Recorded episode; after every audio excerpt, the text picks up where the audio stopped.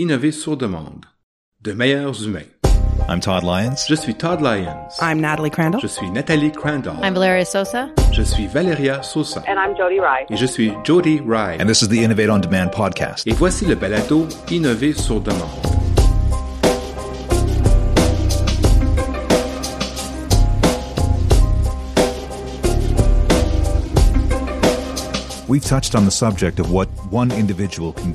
Nous avons déjà parlé de ce qu'une personne peut faire pour innover dans son environnement. Notre invité pour cet épisode s'interroge sur la possibilité de poser ce regard vers soi-même. L'innovation peut être personnelle. De nouvelles idées, comme l'intelligence émotionnelle, peuvent évoluer et nous transformer. Que pouvons-nous faire pour être de meilleurs humains, individuellement et fondamentalement en tant qu'espèce? Hi, Jody. How are you? Bonjour Jody, comment allez-vous? I'm great. How are you folks doing? Très bien. Et vous, comment allez-vous? Not too shabby. Not too Pas trop shabby. mal, pas trop Where mal. are you De quel endroit vous joignez-vous à nous? I'm literally joining you from home. Pour tout I- vous dire, je suis chez moi. full-time. Je travaille à la maison à temps plein, mais je ne suis pas dans mon bureau en ce moment. Je suis dans ma chambre à coucher.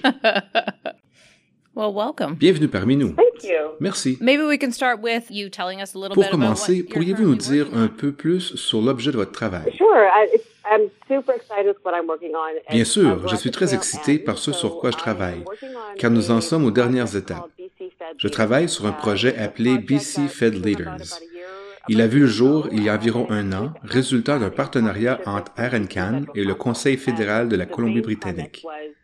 La prémisse était de voir si nous pouvions créer une plateforme où les gens de la Colombie-Britannique pourraient se connecter connect et échanger par le biais d'expériences d'apprentissage.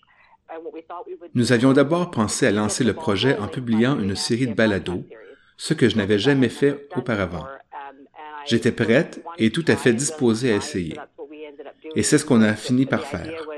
L'idée était donc de faire des balados sur différents sujets avec différentes personnes en Colombie-Britannique, quel que soit leur groupe ou leur titre, sur des sujets qui les intéressaient et de les partager sur la plateforme que nous étions en train de construire.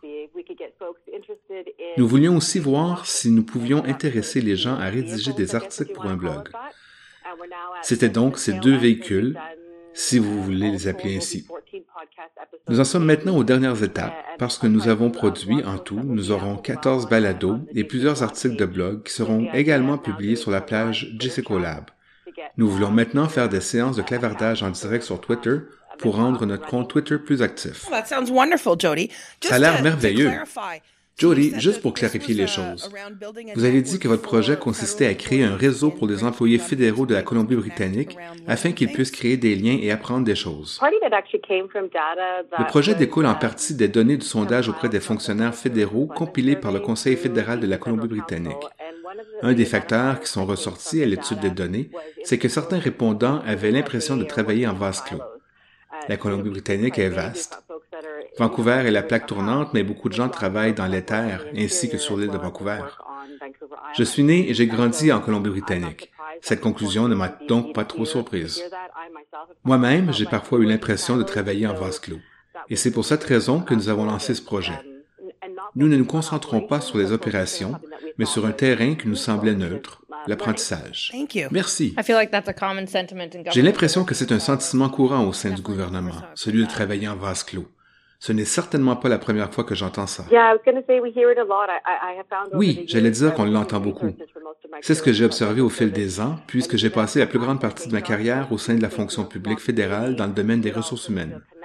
Et même nous, les gens des RH, on aurait pu penser que nous formions une petite communauté et que nous nous sentions tous en quelque sorte connectés. Mais nous avions nous-mêmes l'impression de travailler en vase clos. Et j'ai toujours trouvé ça étrange et frustrant, parce que je me disais que si les RH ne faisaient pas les choses comme nous croyons qu'elles devraient être faites, comment s'attendre à ce que les autres les fassent correctement? C'est une réflexion intéressante. What does innovation mean to you, and what does it mean in, your, in the context you're working in? Que signifie l'innovation pour vous et euh, qu'est-ce que ça signifie dans votre contexte de travail? Well, if it's new for us, new for the department, Eh bien, new si for c'est you, nouveau you've pour never nous, tried it, nouveau pour le ministère, nouveau pour vous, parce que vous ne l'avez jamais essayé, alors c'est novateur. C'est en quelque sorte ma définition. Et par rapport à cela, il y a deux innovations. Premièrement, les plateformes n'existaient pas. Et c'était donc quelque chose de nouveau que nous essayions. Selon nous, l'utilisation de balados approuvés est une innovation en Colombie-Britannique.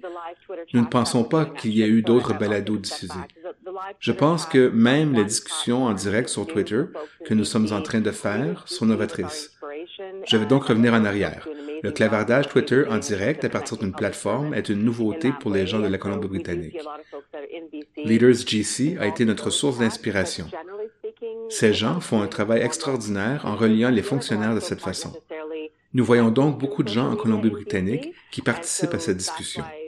Mais en général, sans faire de statistiques formelles, j'ai l'impression que beaucoup de gens ne communiquent pas nécessairement par les médias sociaux en Colombie-Britannique. C'est pourquoi cette plateforme, encore une fois, je dirais qu'elle est novatrice parce que nous pensons que c'est quelque chose de différent et qu'elle pousse les gens à essayer quelque chose de différent. Uh, go through a lot of obstacles Avez-vous franchi beaucoup d'obstacles live avant de pouvoir faire des discussions en direct sur Twitter? Je dirais que non. Il n'y a pas vraiment d'obstacle, sinon que de convaincre les gens de participer à la séance de clavardage. phone calls. Nous avons fait des appels téléphoniques et avons rappelé les gens de participer à la séance si cela les intéressait. Mais comment faire pour intégrer les gens s'ils ne l'ont jamais fait auparavant ou s'ils ne se rendent peut-être pas compte qu'ils ont le temps de le faire? Et même pour la production des balados, les gens étaient agréablement surpris lorsque je leur demandais de participer. Je suis de nature très curieuse et j'ai donc rencontré des gens. Par exemple, j'ai rencontré beaucoup de gens lors de notre salon de l'innovation en mai de cette année. J'ai entendu ce qu'ils faisaient et j'ai trouvé cela vraiment intéressant. Je leur disais, nous avons ce projet qu'on appelle BC Fed Leaders et j'aimerais beaucoup vous interviewer pour un épisode de podcast. Et ils me répondaient, oui, bien sûr. Je n'ai donc pas eu à surmonter trop d'obstacles. J'imagine qu'avec n'importe quel mouvement, faire bouger les gens serait peut-être un plus gros obstacle. You spent a good chunk of your time in public service in HR. Vous avez passé une bonne partie de votre temps et de votre service à la fonction publique au RH. Avez-vous déjà pensé que vous travailliez, ou peut-être avez-vous toujours travaillé sous cet angle ou dans un espace d'innovation? No. I think I was trained very much in the Non, je pense que j'ai reçu une formation typique en RH qui existe probablement encore, bien que cela dépende de votre expérience. C'est une question de conformité. Et même si ça dépendait des gestionnaires et des équipes, j'ai souvent saisi les occasions de faire les choses différemment. Même au sein du premier ministère pour lequel j'ai travaillé, nous faisions de la dotation fondée sur les compétences en 2001. C'était nouveau. J'ai donc été exposé, mais le mot innovation n'était pas nécessairement utilisé, comme nous le voyons maintenant. Nous voulions simplement essayer quelque chose de différent. Mais en général, ma formation portait essentiellement sur les règles appliquées. Voici nos politiques et notre façon de le faire. Donc, on ne nous encourageait pas nécessairement à essayer de faire les choses différemment quand j'ai fait ma formation. Mais à mesure que j'acquérais de l'expérience en RH, je devenais irrité et je me demandais pourquoi nous ne faisions pas les choses différemment. Ou pourquoi ne pas juste essayer quelque chose de différent. C'est absurde. J'ai souvent pensé que c'était ridicule. Is that where the disruptor was born? C'est là que l'idée perturbatrice est née. Probablement. Je me souviens que j'ai été muté de mon premier ministère. C'était avec les anciens combattants Canada et j'ai été muté à la GRC. Et je me souviens encore d'un de mes coéquipiers qui me disait quand je suis arrivé, Pourquoi tu continues à poser tant de questions? Tu veux toujours tout changer ou quoi? Et j'ai été vraiment surprise. Il était mal à l'aise. Et puis, je me suis senti mal et j'ai pensé, oh mon Dieu, je me pose juste quelques questions à propos de certaines choses. C'était en 2004 et je le vois encore en train de dire cela et je me sens encore mal d'avoir posé tant de questions. Mais oui, je pense que c'était arrivé assez tôt dans ma carrière. Encore une fois, je ne pense pas nécessairement qu'il s'agisse d'innovation, mais de se demander pourquoi nous faisons les choses de cette façon. Pourquoi ne pas essayer ça plus tôt? Beaucoup de gens pensent comme ça, je suppose. J'ai peut-être toujours été une sorte de perturbatrice, mais j'ai surtout toujours été curieuse. I remember I was once told. Je me souviens qu'on m'a "Stop dit un jour, arrêtez d'essayer d'améliorer les choses, faites votre travail. I don't know the turn of phrase, but I've been told similar things too. Je ne me souviens I- plus exactement comment on me l'a formulé, mais on m'a dit des choses semblables. Je pense que c'est un point de vue très intéressant sur la curiosité. Je suis d'accord avec vous là-dessus. J'ai toujours été curieuse, j'ai toujours voulu améliorer les choses, et il est certain que dans certains environnements de travail, cela crée un stress ou une tension instantanée avec l'équipe, ce qui est vraiment intéressant. La question se pose, comment être un agent de changement efficace? Je suis tout à fait d'accord. Je crois que c'est presque une forme d'art que de dire que la façon dont nous faisons ces choses dépend de l'endroit où l'on se trouve et de la façon dont on est. Cela vient vraiment d'un endroit où on dit vouloir faire les choses pour le mieux selon soi. Vous pensez que quelque chose ne fonctionne pas. Et donc, cette forme d'art, ce rôle d'agent de changement, comment ça va se passer? Comment vous sentirez-vous?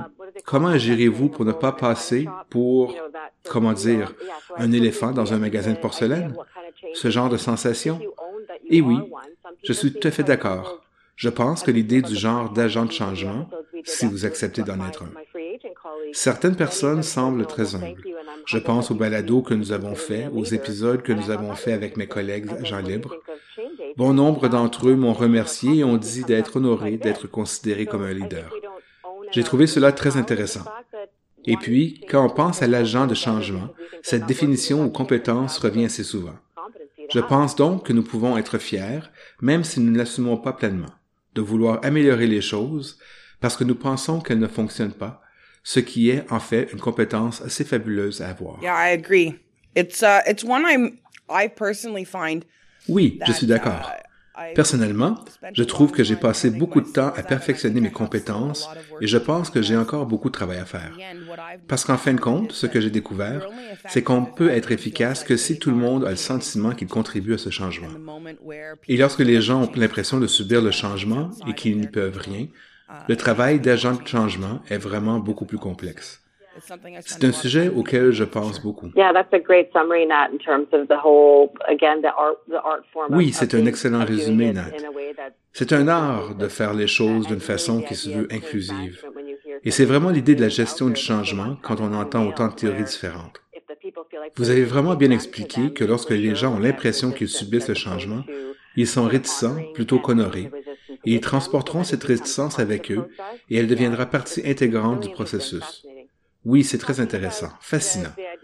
Parlant de l'idée d'un agent de changement et du fait que vous avez eu un si bon, si bon résumé en ce qui concerne, vous avez dit des choses que j'ai trouvées intéressantes. Premièrement, l'idée de toujours travailler sur des choses, et c'est parce que vous parliez précisément d'agent de changement. Et quand vous en avez parlé, j'ai pensé, eh bien, sur quoi nous travaillons tous constamment. Je pense que c'est toujours quelque chose d'important quand on parle d'apprendre, de changer et d'essayer d'améliorer les choses. Et donc, si nous nous penchons sur l'idée de tenter de devenir meilleurs, de meilleurs humains, quel que soit le rôle que nous jouons dans notre vie, une meilleure mère ou un meilleur père ou quoi que ce soit d'autre. Et cette idée de maîtrise qui revient toujours quand on parle d'apprentissage et de développement, je pense qu'en ce qui concerne la maîtrise et le changement, le but est de demeurer axé sur l'innovation, puisque si c'est nouveau pour vous, parce que vous ne l'avez jamais essayé ou que vous l'essayez et que ça fonctionne, c'est là que le changement survient. Il y a de l'apprentissage et de la croissance. Ainsi, lorsque je pense à l'innovation, nous entendons souvent des mots à la mode ou des idées concernant des applications, la technologie ou le numérique et tout cela. Et c'est évidemment de l'innovation et souvent de nouvelles idées pour le gouvernement fédéral. Je suis continuellement attiré par le changement interne, le développement interne et l'innovation. Et j'ai cette nostalgie, je pense, de vouloir qu'il y ait beaucoup plus de ces changements, ces changements tangibles où les gens ont vraiment l'impression d'avoir changé, d'être différents, qu'il s'agissait d'une véritable innovation. Certaines théories ou certains concepts m'ont été présentés il y a environ cinq ans. Ça a vraiment changé, je crois, la façon dont je me perçois en tant qu'être humain novateur. C'est intéressant. Pourriez-vous approfondir un peu cette idée? Oui, je pense que pour moi, quand je suis devenu un agent libre informel il y a environ cinq ans, et que j'ai découvert que j'avais de la difficulté avec le monde des RH dans lequel j'évoluais, Honnêtement, j'étais juste frustré lorsque les clients et les employés avaient l'impression que les choses ne se faisaient pas ou ne satisfaisaient pas leurs besoins. Et j'étais frustré parce que je passais trois heures par jour dans un autobus pour aller au travail et en revenir. Je me suis perdu. J'ai perdu tout intérêt pour ce que je faisais. Si je dois sortir de la maison et laisser mes enfants, il faut que ce soit pour quelque chose que j'aime vraiment. Et ce n'était pas le cas. J'ai donc demandé une rétrogradation de mon poste de gestionnaire afin de pouvoir travailler à la maison à temps plein. Je suis retourné à l'école et c'est là, lorsque j'étais à Royal Roads, que j'ai découvert officiellement le concept d'intelligence émotionnelle et Ronald Short, l'auteur d'un livre appelé Learning in Relationship. Et dans ces deux livres, les idées autour de nos émotions, encore une fois, internes, vous savez ce qui se passe dans notre cerveau et comment cela influe sur notre façon de penser et de nous sentir par rapport à nous-mêmes. Et puis, la façon dont nous communiquons avec les autres était nouvelle pour moi. C'était une nouvelle façon de penser et c'est quelque chose que j'ai vraiment intégré et qui fait désormais partie de moi. Et Nat, vous avez mentionné l'idée de toujours vouloir travailler ou essayer d'être un meilleur agent de changement. Cela me rappelle deux concepts. Le premier, l'intelligence émotionnelle, et le second, Ronald parle d'interaction différenciée. Ces deux concepts étaient vraiment nouveaux pour moi et depuis, je les travaille individuellement parce que je les trouve fascinants et qu'ils fonctionnent. Ce qui veut dire, OK, j'ai essayé cette idée, j'ai essayé de penser de cette façon et oui, ça, ça fait du bien et j'ai eu une excellente interaction avec quelqu'un à cause de ça. J'ai ensuite intégré les concepts dans mon travail et dans les RH. C'était encore en RH à l'époque. Et j'ai fait davantage d'animation et de formation en mettant ces concepts en œuvre. Uh, C'est vraiment génial, Jody, parce que je crois fermement que lorsque chaque personne entreprend ce genre de voyage de découverte de soi et prend cette décision, elle veut vraiment comprendre qui elle est et prendre une décision intentionnelle sur qui elle veut être et comment elle veut vivre sa vie. C'est là qu'elle s'engage vraiment sur la voie du bonheur. Ou, comme le dit Paulo Coelho dans L'alchimiste, quand on veut une chose, tout univers conspire à nous permettre de la réaliser. Oui, j'adore ça, tout à fait. Ce que l'on lance dans l'univers, je l'envoie dans l'univers et une de mes amies me dit toujours, Joe, envoie-le, envoie-le dans l'univers et vois ce qui se passe. Et parfois, je la regarde comme si elle parlait notre langue. Et là, soudainement, ce que tu viens de dire m'a fait réaliser, OK, maintenant je sais de quoi elle parle. La destinée se manifeste. Je ne sais pas. Mais je pense que c'est un terme qui vient de quelque part. C'est ce à quoi ça me fait penser. Et vous avez dit le mot intentionnel. Je me souviens quand je suis revenu de mon deuxième congé de maternité à Pêche Océan, Canada. Je parlais aux membres de l'équipe et je leur disais, en tant que responsable des RH, nous devrions vraiment connaître nos intentions. Nous devrions savoir pourquoi nous faisons ce que nous faisons, pourquoi nous allons parler à ce gestionnaire de cette façon, pourquoi nous faisons référence à la loi, quel que soit le cas, et nous devrions vraiment creuser pour voir quelles sont les intentions des gestionnaires.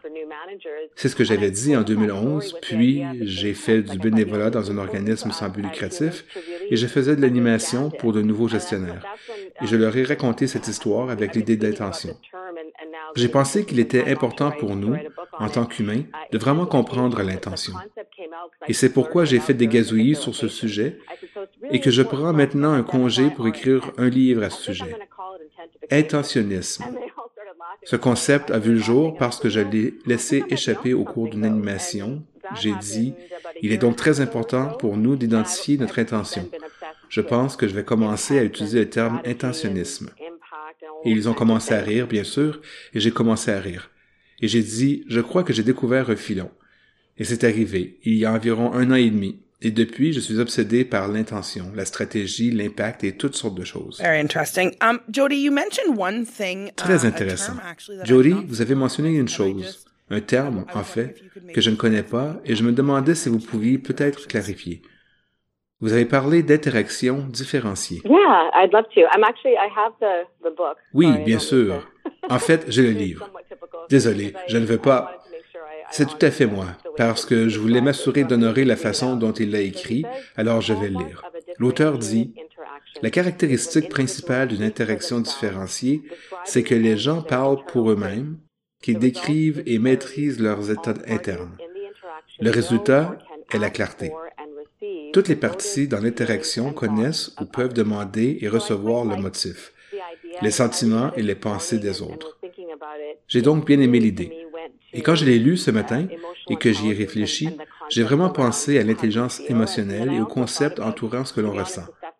J'ai aussi pensé, pour être honnête, aux choses que mes enfants apprennent à l'école sur la façon de nommer ces sentiments et d'être capable d'en parler d'une manière qui permet le dialogue, par opposition à une attitude défensive ou, peut-être, le repli sur soi-même. Ainsi, ici, en Colombie-Britannique, le programme d'études est axé sur l'apprentissage social et affectif. Et l'idée est que les couleurs, peut-être pour vous qui n'avez pas d'enfants, êtes-vous un rouge ou un jaune? Jaune signifie vraiment heureux, alors parlons de ça. Quand j'ai vu la définition ce matin dans ce livre, c'est à cela que j'ai pensé. So how do you apply some of these concepts? Alors, comment appliquer certains de ces concepts dans une culture comme celle du gouvernement fédéral où, faute d'une meilleure façon de la décrire, je suppose que la question que je vais vous poser est dans le contexte dans lequel nous vivons et travaillons. Comment ajouter suffisamment de rigueur à certains de ces concepts pour pouvoir les présenter et avoir un impact? Yeah, that's a great question. Oui, c'est une bonne question. Je pense que beaucoup de gens en général, il y a tellement de travail qui se fait déjà dans cet espace, pour être honnête avec vous. Ainsi, en fonction de ce à quoi vous vous exposez, ou de ce à quoi vous avez été exposé, vous vivez peut-être déjà ce monde. Et pour les autres, j'ai essayé de l'intégrer dans un contexte d'apprentissage, mais d'une façon qui permet aux gens d'en tirer quelque chose de tangible. Et donc, parfois, la formation que je donne, que ce soit à cette école ou en tant qu'agent libre, j'apporte des outils que j'ai utilisés moi-même et ces choses ne sont pas nouvelles. Un outil d'auto-réflexion. Alors, à quoi cela ressemble-t-il? Ou des suggestions sur la méditation qui permet de focaliser l'attention sur une intention. C'est pourquoi je parle souvent de ce que j'ai essayé et que j'ai utilisé, qu'il s'agisse d'une page sur la façon de faire une réflexion personnelle, de suggestions sur la tenue d'un journal ou d'un renvoi à votre journal sur ce que vous allez faire ensuite. Parler, comme je l'ai dit, de certaines façons de mieux vous concentrer sur ce que vous faites dans la journée sont quelques exemples que je vais partager. J'ai vécu et expérimenté ces concepts moi-même où j'ai lu des articles à leur sujet et je partagerai ça dans le cadre de l'apprentissage. Et ce que je trouve difficile et frustrant en tant que professionnel des RH, c'est la façon d'intégrer davantage ces éléments dans les outils que nous demandons à nos gestionnaires d'utiliser. C'est pourquoi je me demande souvent ce qui se passerait si nous examinions vraiment le système de gestion du rendement et si nous parlions de nos comportements et de l'impact qu'ils ont sur les gens d'une façon qui nous permet de nous approprier ce que nous faisions et de nous doter d'un outil. Nous avons cet EGR que nous sommes censés utiliser. Comment pouvons-nous le modifier ou le faire afin qu'il aide vraiment les gens et qu'il change les choses? Je pense que, dans bien des cas, au gouvernement fédéral, il s'agit d'un exercice de conformité plutôt que de respecter l'intention véritable de certaines de ces mesures. Well, I can't disagree with you on that. Je ne peux qu'être d'accord avec vous sur ce point. Souvent, comme la plupart du temps, Yeah, yeah. Although, you know, then I think to myself, même si je pense à moi-même dans tout ça. Qu'il s'agisse de mots à la mode ou d'intentions réelles ou de changer les choses, il y a beaucoup de ces choses qui se produisent. Alors, je pense, si c'est en train de se produire, quelles sont des lacunes ou encore où sont les lacunes? Donc, si nous pouvons voir où se situent les lacunes, comment pouvons-nous les combler? Et qu'allons-nous utiliser pour les combler? Et parfois, je crains qu'en tant que fonction publique, nous croyons que nous sommes trop grands et que ce n'est pas possible. Et je ne crois pas que ce soit le cas. Je pense que nous sommes 275 000 en tout. Je ne pense donc pas que ce soit nécessairement la taille. Je pense que la complexité devrait être honorée et qu'elle a un rôle à jouer. Je pense que les microcultures au sein d'une grande culture sont extrêmement complexes. Et je crois que cela explique pourquoi nous ne voyons peut-être pas assez de ce que nous voulons voir. Mais en tant que projet parallèle, je fais une série vidéo sur l'expérience des employés et je l'appelle Les humains sont complexes. Les RH n'ont pas à l'être.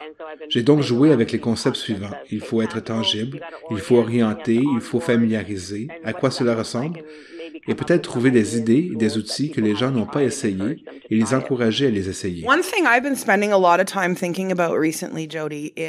Une chose à laquelle j'ai beaucoup réfléchi récemment, Jody, c'est la façon dont le gouvernement fédéral perçoit la gestion des personnes, et j'ai souvent eu de la difficulté avec cela. J'ai dirigé de petites et grandes équipes. J'ai déjà eu près de 30 subordonnés directs. Et tous mes emplois de gestionnaire au gouvernement m'ont amené à gérer mes propres dossiers importants, à gérer le travail de mon équipe et en fait à gérer les employés individuellement. Et je me suis toujours dit qu'à mon avis, c'est peut-être une des choses que nous pourrions changer pour avoir un impact énorme au sein du gouvernement. C'est-à-dire que la discipline de la gestion des personnes est quelque chose de très important dans la façon dont vous allez gérer votre effectif, surtout un effectif aussi nombreux et complexe, comme vous l'avez dit. Je suppose que ce qui m'intéresse, c'est de savoir comment changer l'orientation de ce navire et ensuite changer l'orientation de notre flotte de gestionnaires pour qu'ils se concentrent vraiment sur leur personnel, plutôt que d'avoir toujours leur propre travail à faire ou que la véritable priorité soit de gérer le travail. Oh my God, I'm giving you a virtual hug. 'Cause Mon Dieu, je vous fais un câlin virtuel parce que je ne pourrais pas être plus d'accord. Et je pense que cet état d'esprit est maintenant assez répandu en ce qui concerne au-delà de 2020. Et je pense qu'il y a différentes façons de définir les mentalités qui sont en nous, qu'il s'agisse de paradigmes ou de modèles mentaux, ou, dans ce cas-ci, de mentalités. Et je pense que c'est l'un des plus gros obstacles auxquels nous devons faire face, pour être honnête avec vous. J'aime que vous parliez de gestion des personnes, même par opposition au leadership. À mon avis, il s'agit d'une distinction très importante. Je pense que, collectivement, même à l'extérieur du gouvernement fédéral, nous utilisons trop souvent le mot leadership et les concepts connexes. Et je pense qu'ils s'usent et qu'ils perdent de leur sens. Si vous êtes un gestionnaire, votre travail est de gérer les autres.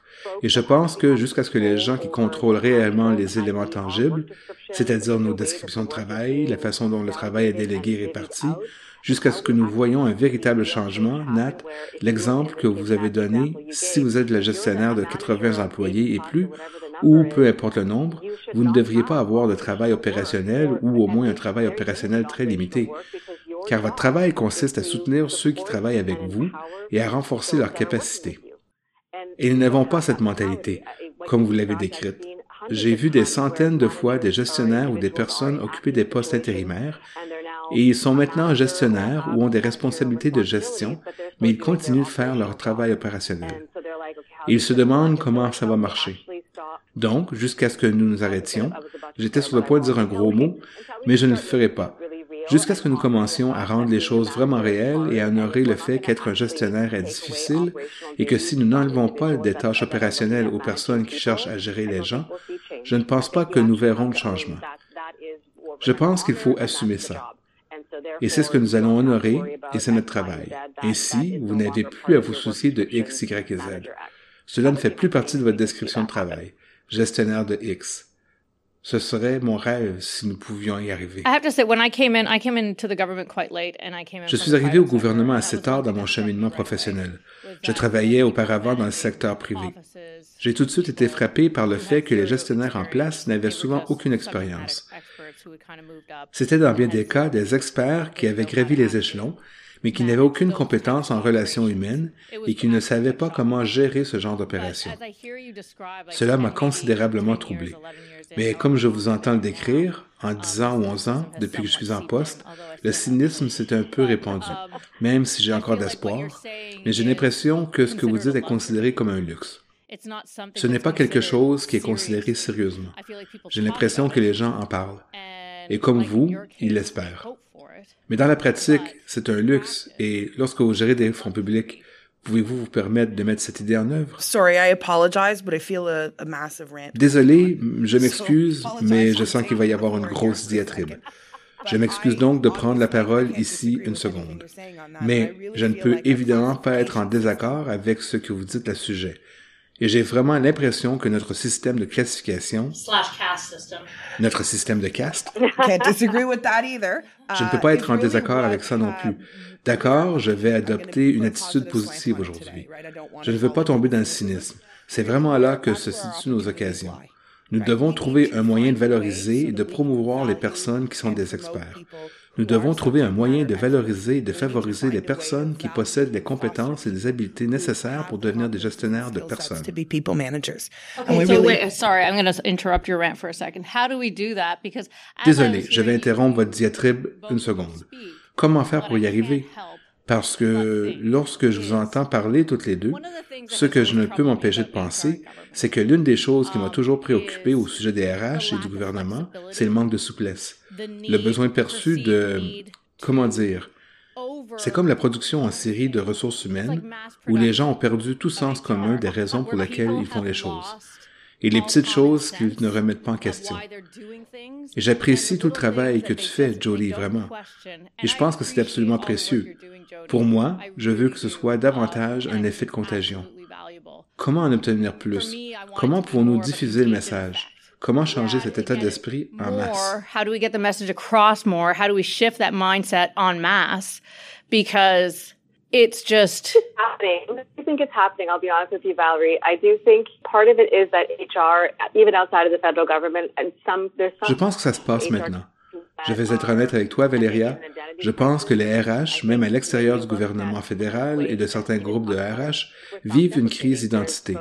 Je pense que lorsque vous regardez la façon dont nous parlons de nous-mêmes, nous nous dévalorisons nous-mêmes.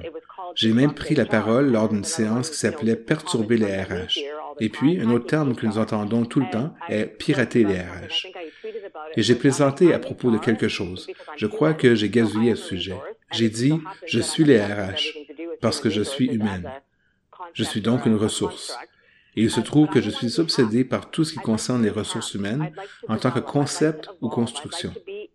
Je ne veux pas être piraté, je veux être amélioré. Je veux me perfectionner, je veux évoluer, je veux innover. Je pense qu'il y a des groupes de gens qui sont officiellement dans les RH qu'ils font. Je pense donc qu'une partie de ce processus s'apparente presque à un changement d'image de marque et à la commercialisation. Je pense aussi que, pour ajouter à ce que Nat a dit, il y a certainement des constructions et des disciplines actuelles qui pourraient être modifiées et améliorées, comme le système de classification. C'est donc une façon de voir les choses. Et je pense que l'autre façon d'y parvenir, c'est de faire les choses. Donc, si nous changeons le système de classification où il se passe quelque chose, nous changeons quelque chose, alors l'exécution réelle, qui revient ensuite aux gestionnaires et aux employés, doit avoir lieu. Nous devons l'assumer et l'essayer, et si cela signifie prendre un risque, il faut le faire parce que ça en vaut la peine. Cela en vaut la peine à la fin parce que les études existent déjà. Quels que soient les paramètres que nous utilisons pour appuyer le changement, il faut les utiliser pour convaincre les gens d'au moins essayer. Valéria, j'ai entendu tellement de gens dire au fil des ans que les RH sont là pour me dire non, puis ils me disent, mais Joe, tu ne dis jamais non, tu dis toujours qu'il faut essayer. Parce qu'à la fin de la journée, qu'est-ce qui peut arriver de pire? À moins qu'il ne s'agisse d'une violation de la charte, à part ça. Si vous examinez la loi sur la gestion des finances publiques, encore une fois, si vous conformez à ce qui existe, vous devez bien sûr vous conformer à la loi. Mais au bout du compte, lorsqu'il s'agit de questions humaines, je m'en remets à la Charte des droits et libertés. Et si vous faites quelque chose qui va à l'encontre de ça, faites attention. La réponse sera non de ma part. Mais à part ça, voyons ce qu'on peut faire pour que les choses aient un sens. Valérie, as dit que ça n'avait aucun sens pour moi. Pourquoi faisons-nous les choses ainsi?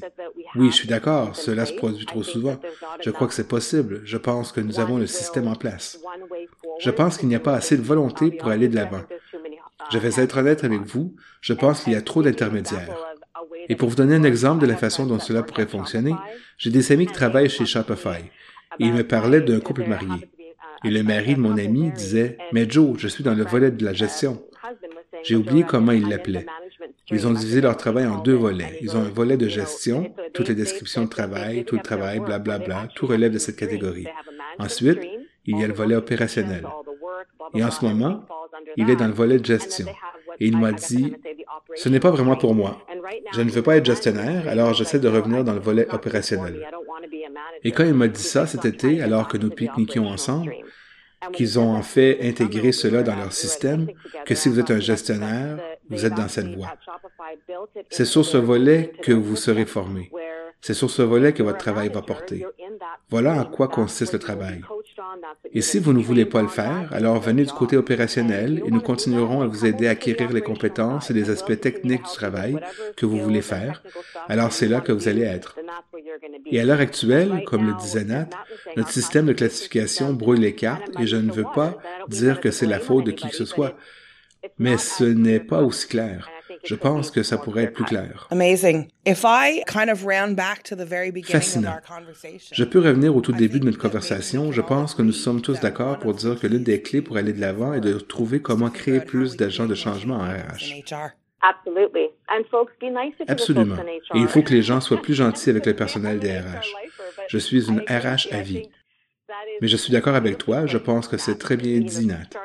En partant de la fondation et du noyau, Valéria a utilisé le mot luxe. Je ne pense pas que ce soit un luxe de se comprendre soi-même.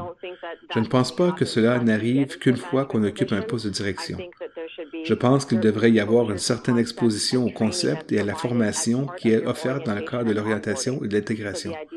Alors, les idées sur ce que ça signifie être un agent de changement? Il n'est pas nécessaire que cela coûte beaucoup d'argent.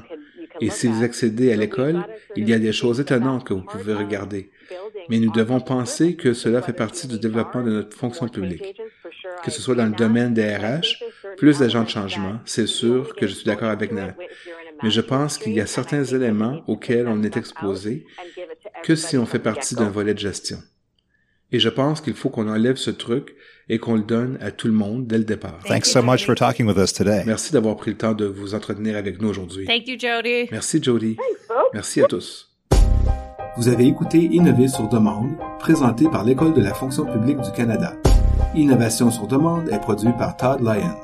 Notre musique thème est signée Grapes. La voix francophone que vous entendez est celle de Joël Bourgeois. Merci de votre attention.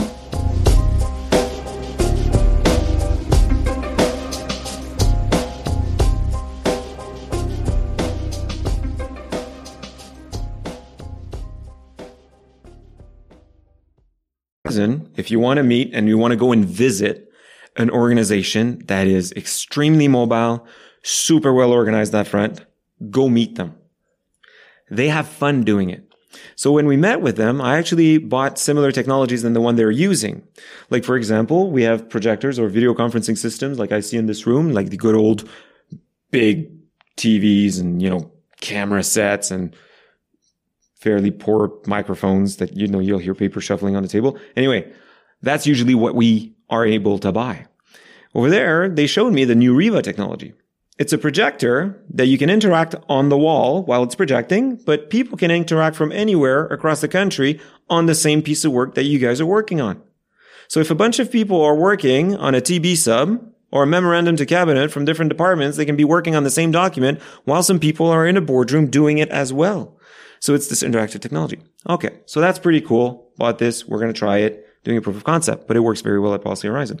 But the one thing that I bought that I am even skeptical of, but I trust my colleagues, so we are trying this technology, are robots. Oh, I have some on order for our team too. Little segue. The telepresence. The little Yeah, Segway yeah, telepresence robot. They said, Simon, we were more skeptical than you were about this, but these robots are changing the way we are teleworking. And we were visiting their offices, and then at some point, two robots, you know, bump into each other, or seem to.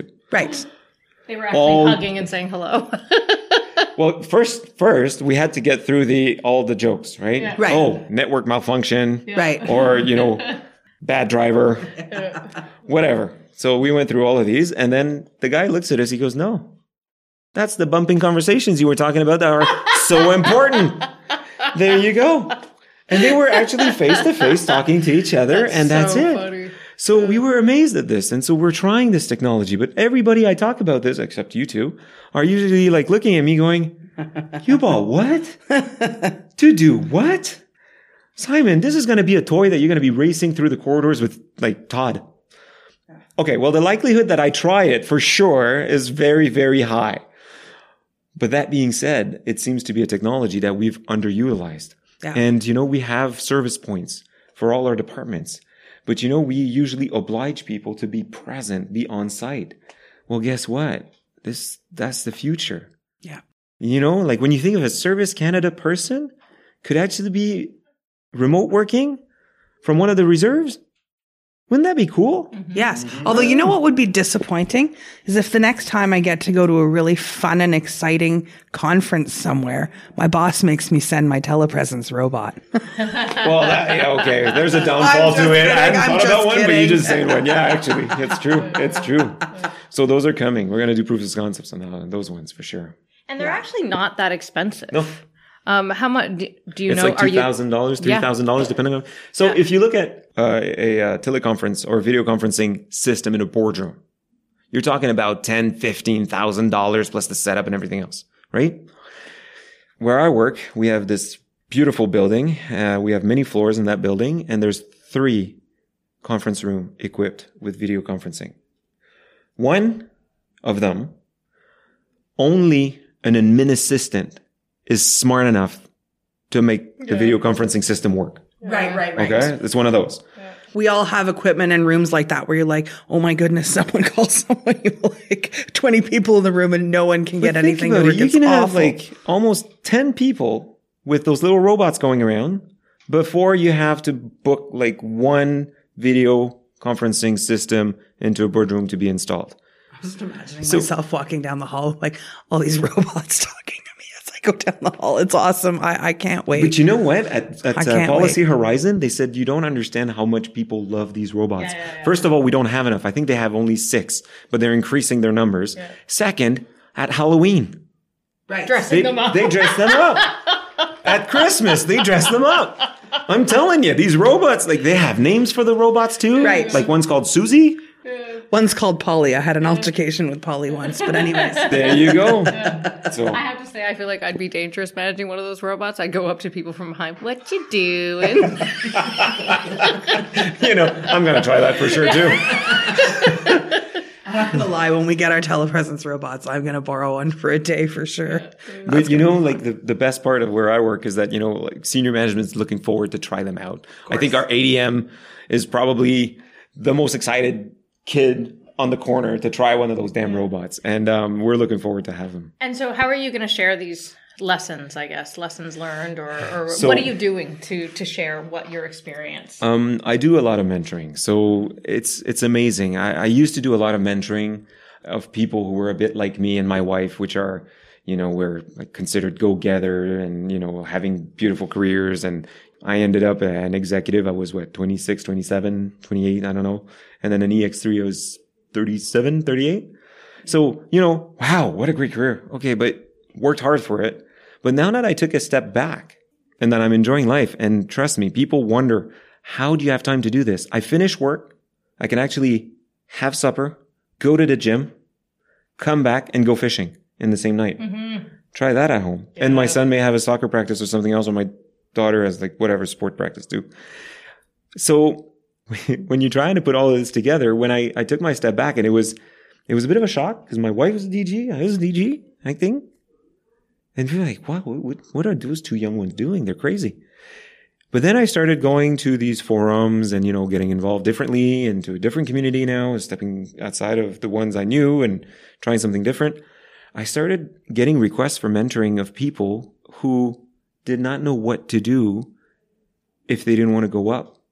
Because, okay, don't get me started on the talent management plans oh. and on the performance management. started Get me started, Simon. We'll be here until tomorrow. Be a different show, We're, everyone. we're still supporting this useless PMA stuff. Oh. Anyway, Preach. Preach. This is my favorite rant on the planet. Okay. I'm just saying. I just want to say that they're both moving in their seats and getting very excited at this topic. the funny part is, everybody you talk to, all the way up to senior ranks, agree, but nobody's doing anything about it. I don't know why. Oh, Preach. But anyway, that being said, when you step out right now of these, we usually manage talent, or the talent discussions are based on what?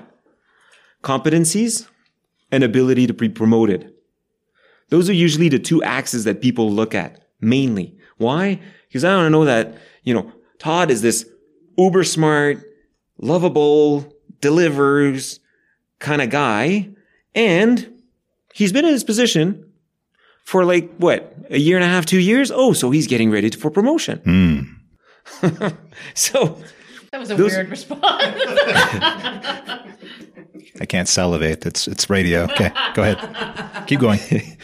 But usually, I mean, you know, of course, there are more um, more factors that go go into these conversations, but really, you look at it from two angles, right?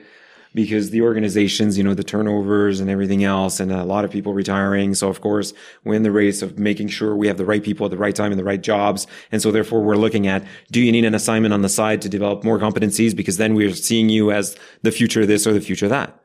But what happens when you're not interested? What happens when you say, well, th- thanks.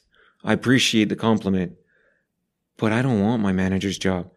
Or I certainly don't want my director's job because I've seen that the manager works long hours. The directors works longer hours.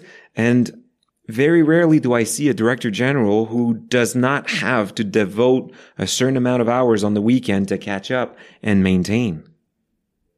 Mm-hmm. So when you're not interested in those, then you become an anomaly. You become this great person. We'll just leave you there. Don't leave the person there. Continue to invest. Continue to develop, continue to send to conferences and everything else. So these people started calling me and calling my wife saying, how did you guys do this? What do I do?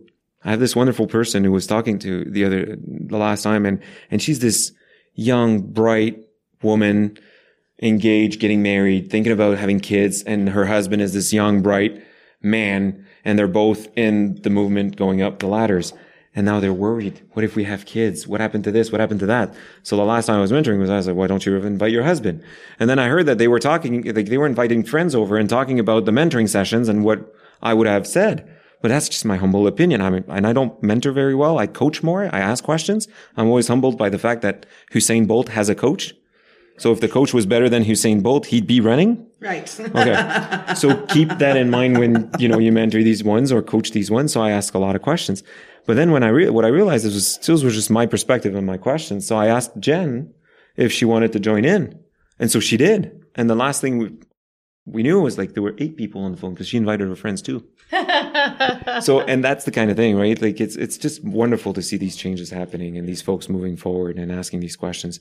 So anyway, enough about PMAs, but in terms of talent management and mentoring and what it does and how do we advocate? So we do this, we do these podcasts. Um, a lot of people ask me to go to their management teams. I talk about it. I talk about mobility. I demystify. I listen to the, yeah, but Simon, we meet with clients. Oh, sacrilege.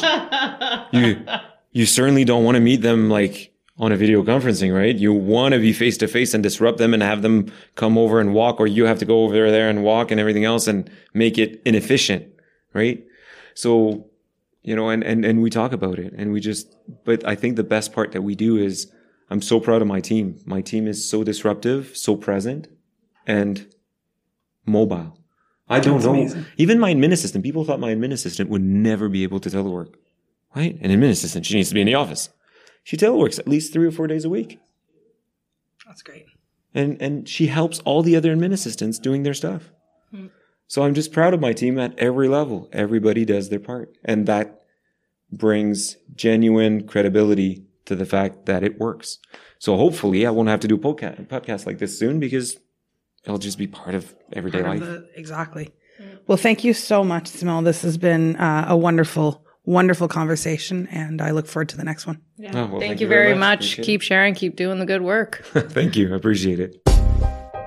You've been listening to Innovate on Demand, brought to you by the Canada School of Public Service. Our music is by Grapes. I'm Todd Lyons, producer of this series. Thank you for listening.